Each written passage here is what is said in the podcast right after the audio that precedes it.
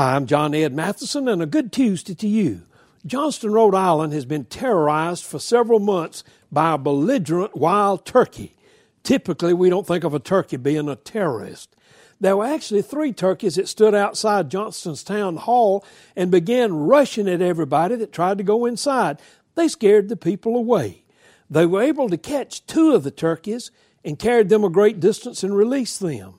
But the last turkey has learned to recognize the animal control officer's car and has run away from every captive attempt for over six months. The turkey has stopped traffic, trapped people in their cars with vicious pecking. He's chased pedestrians down the street. They have to figure out some way to eliminate the threat. Do you let innocent things threaten you? Is there some way to eliminate these threats? Ask God to help you identify them and eliminate them.